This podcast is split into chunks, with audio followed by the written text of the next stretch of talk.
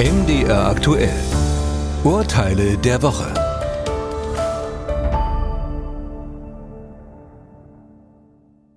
Arbeitnehmer wissen es. Um fortlaufend Krankengeld zu bekommen, muss die Arbeitsunfähigkeit lückenlos festgestellt werden.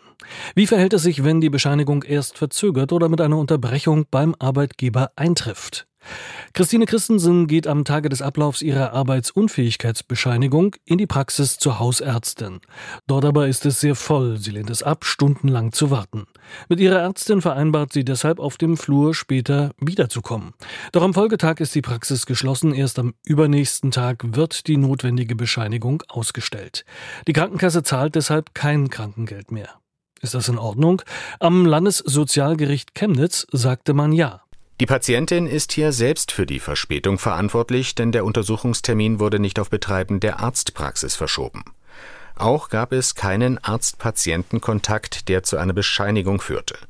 Mit der Ärztin kurz auf dem Flur zu sprechen, reicht dabei nicht aus. Die Versicherte hat also nicht alles in ihrer Macht Stehende getan, um rechtzeitig die Arbeitsunfähigkeitsbescheinigung zu erhalten. Fall 2 Detlef Denske arbeitet als Bauleiter. Heute muss er mit dem Auto zu einem wichtigen Termin auf das Betriebsgelände seines Arbeitgebers fahren. Ein LKW blockiert allerdings die Einfahrt. Auch auf Anfrage will der LKW-Fahrer nicht wegfahren. Deshalb muss der Bauleiter sein Auto stehen lassen und zu Fuß gehen. Es kommt zu heftigen Beschimpfungen zwischen ihm und dem Falschparker. Der Bauleiter bezeichnet den Fahrer dabei als egoistisches Arschloch. Nun allerdings gerät der in Rage. Er wolle die Sache endgültig ausdiskutieren, sagt er.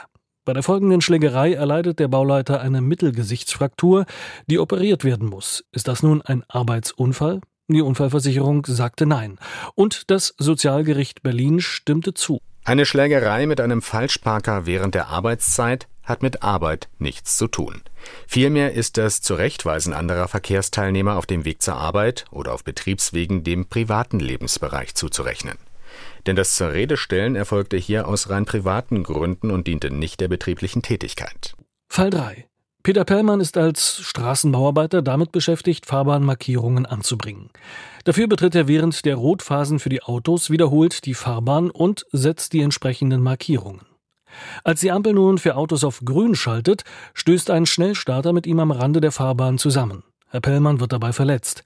Die gegnerische Versicherung ist bereit, den Schaden zu 75 Prozent zu übernehmen. Doch der Straßenbauarbeiter pocht auf die volle Haftung des beklagten Autofahrers. Am Oberlandesgericht Celle sagte man Nein. Den Kläger trifft hier eine Mitschuld. Seine Arbeiten hat er von übergebeugt durchgeführt, mit dem Rücken zum fließenden Verkehr.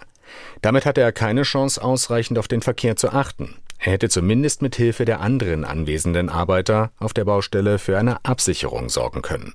Der Straßenbauarbeiter haftet hier also zu einem Viertel selbst.